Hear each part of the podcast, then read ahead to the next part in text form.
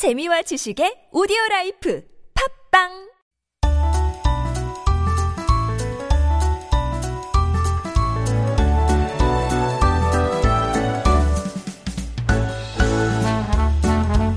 It is time to make some connections in Making Connections. And this is our weekly interview corner where we meet the people the colorful people who make up our community. And joining us today is Kwon Bo-sung, emergency medicine specialist at New Sungmin Hospital. And this is the first hospital that was dedicated to cases of COVID-19 patients in Incheon and the fifth only nationwide.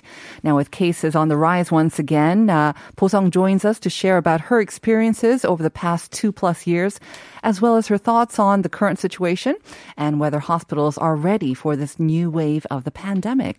So good morning, Bo-sung, and welcome to Life Abroad. Could you uh, briefly say hello to our listeners? Hello. Um, thank you for having me on the show.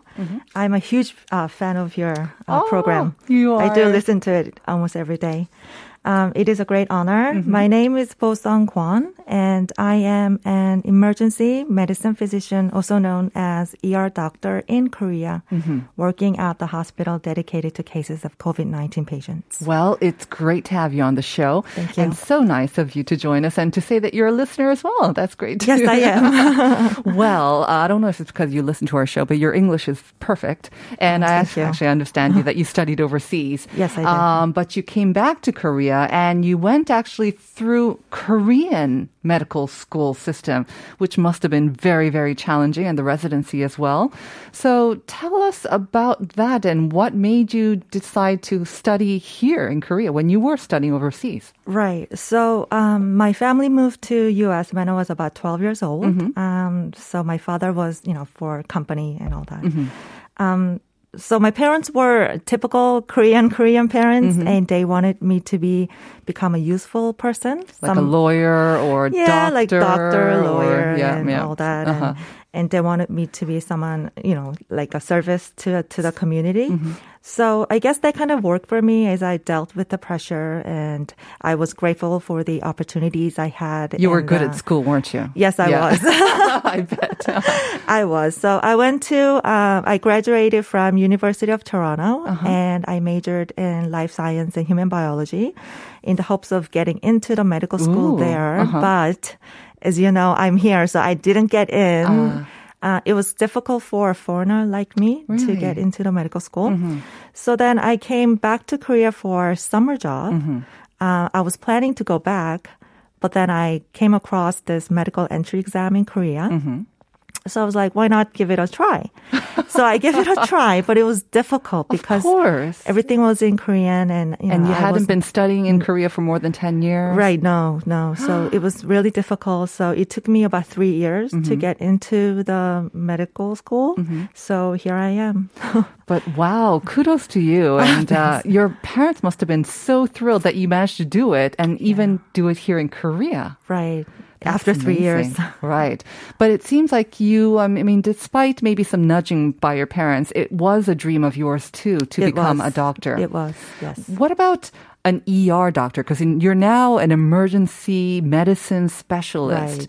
So, what exactly does that mean? And was that your dream? Uh, right. So during the school years, they give us uh, an opportunities to go through all kinds of um, different fields. Right. So then I, I came across the ER and I was um, stationed there to to give support for the residents and intern as a as a student. Um, I mean, the atmosphere in ER is so intense and Yes, dynamic, and it's yes. it's just crazy there.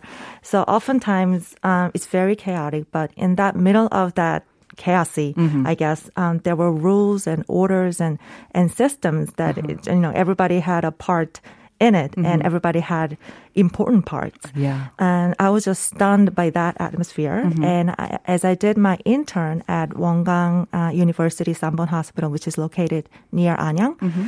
um, during that intern, um, I came ac- I came across ER with great uh, professors I met there, Mm-hmm. and they told me later that I was the uh, first female resident that applied, and Wow. they were in a dilemma. But they told me that later. But uh, they told me that they made a great choice and picked me. Oh, that's really nice.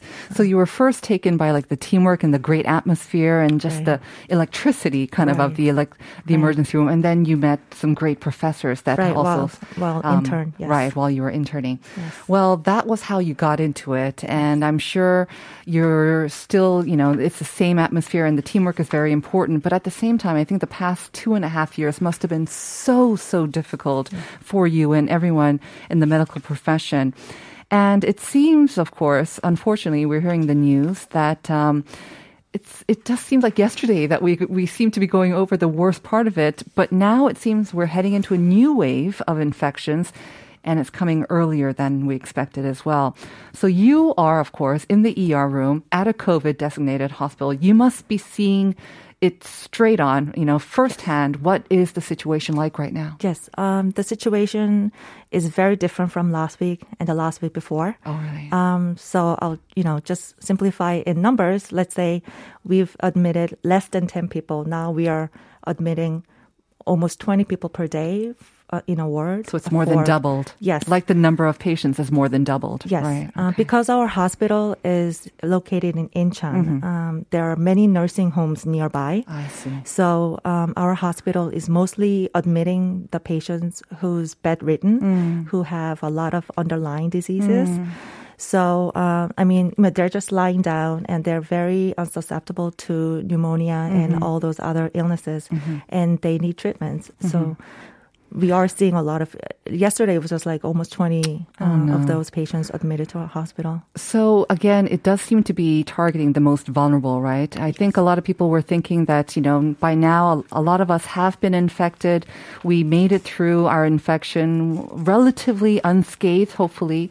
But um, with this new wave, and they're saying immune, it's very resistant to previous, you know, people who have been um, infected. They're still getting reinfected. Right. And so when you see these people who are susceptible and they're still coming in in greater numbers into the hospital, is there a difference or is it the same thing again? I mean, people, we're more infected now. We seem to know more, but is it, is it the same or it's not it the same. It's Okay. not the same. It's not the same as um, before. I mean, like two years ago, we didn't know anything about Right. this coronavirus. It's been two years, and we kind of accepted the fact that we have to live with this coronavirus, coexist. Mm-hmm, Yes. So we have to learn how to live with it. Um, it's it's just that the good news is that the body have we have a good immune system. So as we get infected and infected, our immune system gets more uh, power, Uh-huh. right? More, more has more power. Has, it gets stronger. So as you get reinfected second or a third time, uh, we could say that the symptoms that you will um, have will be less. A bit less. Right, because your immune system has been there before, has done it before, Right. and will do it again. Okay, so that's some good news. Um, before we move on to our sort of next um, topic, any last advice for people who are now feeling nervous again about this latest wave and Right. whether they should go for another vaccine or not? Any advice?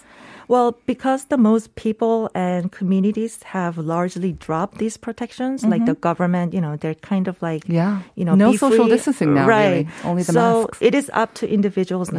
Yeah. It is really up to us to decide when to like, you know, adopt extra precautions. Mm-hmm. You know, like, okay, in my store, you have to do this, you have to do that. You know, have some kind of set of rules Mm-hmm. Yeah. in your own um, space, I Yeah.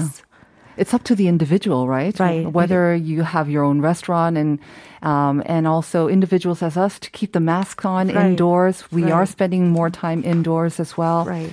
And just be more cautious, I think, and wary as well. Um, hopefully, um, the numbers, I think uh, we all accept that they're going to go back up, but hopefully uh, fewer fatalities and fewer severe Yes. illnesses yes, as well. For sure, for sure. I can't imagine what it feels like to be in the medical profession. You know, we were thinking, "Yay, it's, the worst is over." But for you and and your colleagues, you must have been thinking, "Hallelujah!" But now you're seeing this wave coming back. Right. Oh, I mean, we did expect to have two or three waves. Yeah. Um, almost uh, every year now. So Yeah, you we- were expecting Yes, it. we were, but it was not a, so a quickly, right? right. It was a quick, uh, quicker than we thought. Mm-hmm. Like maybe a month we thought that in August maybe Yeah. it will come, but it came a little bit uh, quicker than we thought. So you say the situation is better for individuals who might get reinfected, but what about for the hospital? work- Are you have you recovered from the past two years and the emotional toll, the the physical toll? How are you and your colleagues um, handling this? Okay, well, personally, um, I found out that I was pregnant in uh, November of 2019, which was just the um, beginning. at the beginning, Wow. the- just Oh a month before the outbreak of coronavirus. Must have been And- and so scary. we were so scared, Mm-hmm. um, but uh, I was working in ER. I couldn't stop working because we were short of doctors and physicians. Of course. Um, I mean, we honestly we didn't have any spare time to feel scared Mm. or feel stressed out. We just didn't have any time because everything was just changing in the beginning. Uh, Mm. We had so many, so much paperwork, so much different uh, protocols, Mm-hmm. rules, and, and instead of um, laws that just came from infection control center, from Right. the government, from everywhere. 정신없어, And- basically. But you're Right. pregnant. I was pregnant at the- that and you- time. and it's not easy on your body as it well, wasn't. right? I mean, Oh as a my mom, goodness. I was so I was very much scared, but I couldn't Mm. really express my feelings because you know I was out there in the first line. Mm-hmm. Um, but then we got through, and you know the nurse team and my my professors and all the physicians and in the hospital Mm-hmm. and your we worked together. baby is fine, nice, healthy. Oh, Yes. that's congratulations. yeah, I have a healthy. Uh, Boy, I had a healthy Baby boy, boy, baby uh-huh, boy, good. June. Okay, hi June. He's only two years old, so He's listening, of course. of course. Um, yeah, so at that time, in the beginning of the pandemic, it was just everything was just crazy. We were short of supplies. Um, you Short know. of people. Right. And at that time, even when the patient comes and they have some respiratory symptoms like mild fever, even a small cough, they couldn't even enter ER. Yes. They were prohibited entering ER. They couldn't even get the treatment. Um, so, you know, such as simple dressing or simple suture, they could have done like in less than 10 minutes. They were not allowed in ER because we were short of isolation rooms. They were to put into isolation rooms at that time, and we didn't have that much.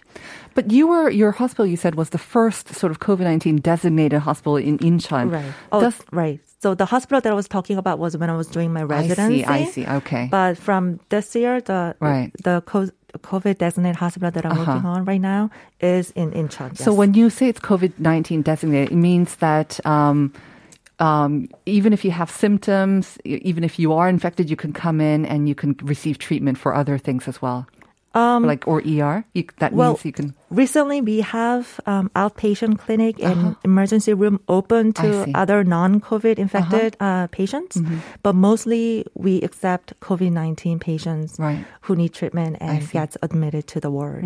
But we we did have we do have outpatient clinic open this year, Mm-hmm. very recently, like a month ago. But I mean, going back to my question, how are you doing? I mean, again, I'm very happy to hear that your son was born healthy, uh, June. But what about your colleagues? What about the hospital? Um, are are you ready mentally and physically? And and is there maybe something that you would? Because I remember hearing horror stories of how these nurses and doctors. Um, um, just unrelenting surge of work, but also sometimes patients that they were being subject to sometimes almost emotional because they were scared and they didn't know what to do. Right. And so it was We- we're just, all scared. We're all scared, right? Right, right. Um, so, well, how do you feel now? Do you think it will be better for Well- other medical professionals too? Right. So I'm not going to say the the mood at the hospital these days is great. Yeah. But I can say that we are doing much better Mm-hmm. and much better prepared than two years ago. And I mean, when COVID nineteen pandemic began, we had like endless amount of questions, but we do have some answers now. Great.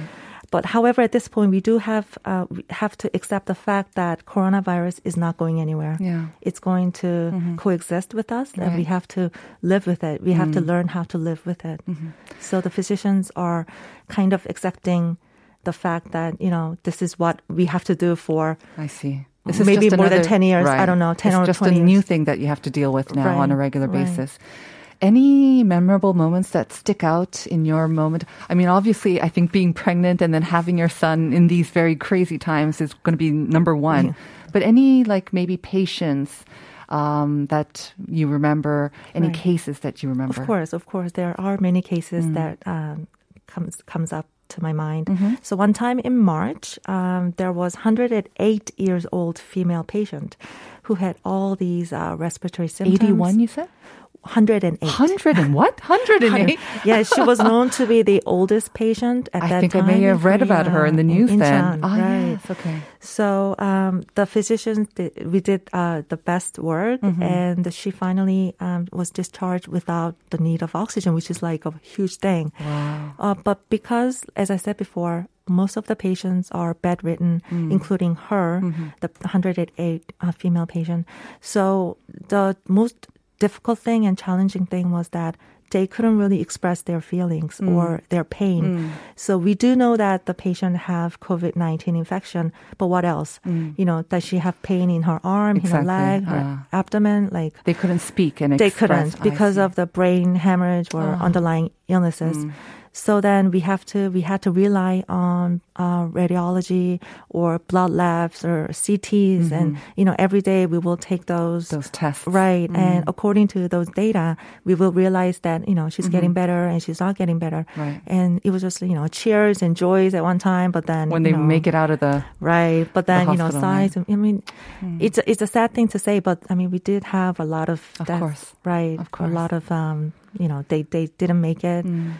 Because you know they have so many uh, other serious illnesses Right. that, Right. and they were just like lying down and Like, yes, I mean, I think that's always the key, and we always try to stress it. You know, for young, healthy people, maybe it will be like another cold, but Right. we always have to be aware that Yes. for the vulnerable people around us, we need to be extra careful. Now, it is summer, it is vacation season, and I just came back from an overseas trip as well. My first like vacation in um, two years, more than two years, but thank you. Um, and I've noticed it is much more frightening um, in going in and out of a country. And then I do wonder, what if I get sick? And it's not just being quarantined. And then what if I don't speak the language? And I think a lot of, I see more foreigners coming to Korea as well. There are non-Korean speaking people here in Korea. Right. As an English speaking doctor, what's your advice for them? Um, I mean, I could give like some tips about Yes, going to Korean hospitals. Yeah. Um, so I came across some patients from abroad while Mm-hmm. working at ER. I mean, before the pandemic. Mm-hmm. Um, so when I approached them, you know, saying hi, how are you, and they will, you They know, must be so happy.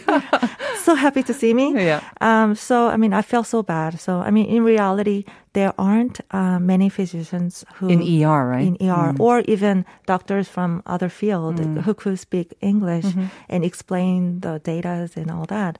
So, um, so two things that I think is important that you Okay. should remember is first, just remember the study of medicine in Korea that is based on the Western study. So, I mean, all the books that we study are in English. so the terminology will all be in English. Yes. So I mean, the book itself is in English, I and see. we are very. Um, so, so basically, the most of the doctors are familiar with the medical terms. Mm-hmm. So I mean, they could be uh, less have ability in speaking Mm-hmm. or listening, but they do have, you know, wonderful skills in mm-hmm. In writing. Mm-hmm. Of course. Writing. So And, we have our smartphones. Right. Yes. so, um, so ask them to write down on a piece of paper what they want to say, Mm-hmm. and you know you can as well write down your questions. So it's much better, you know, you know, I on a piece of paper, write down. You That's know, always the case, right? I think Koreans are better at reading and writing Yes, English rather than much. speaking it, especially if it's in a different accent as well. Right. Great tip. Right. And second, so when you are discharged from ER or Mm-hmm. clinic,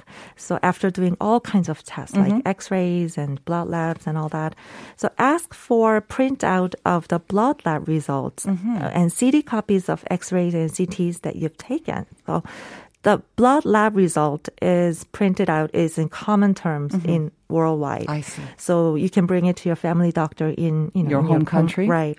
And which will help them further understand your diagnosis and you know what happened in Korea. Mm-hmm.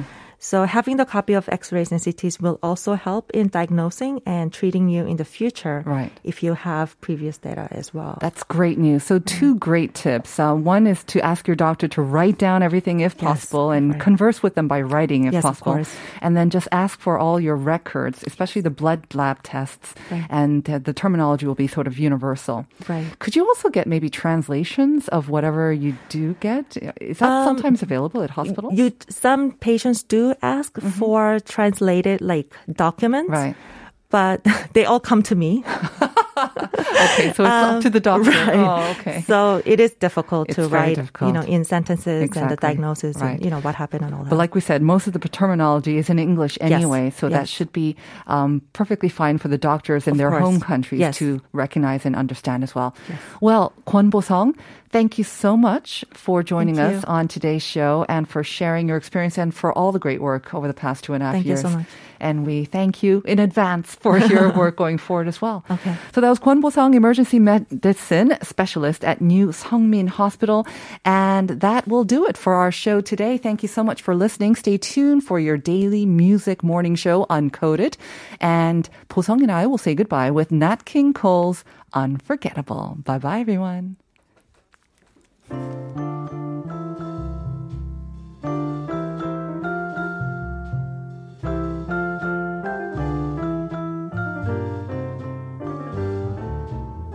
Unforgettable.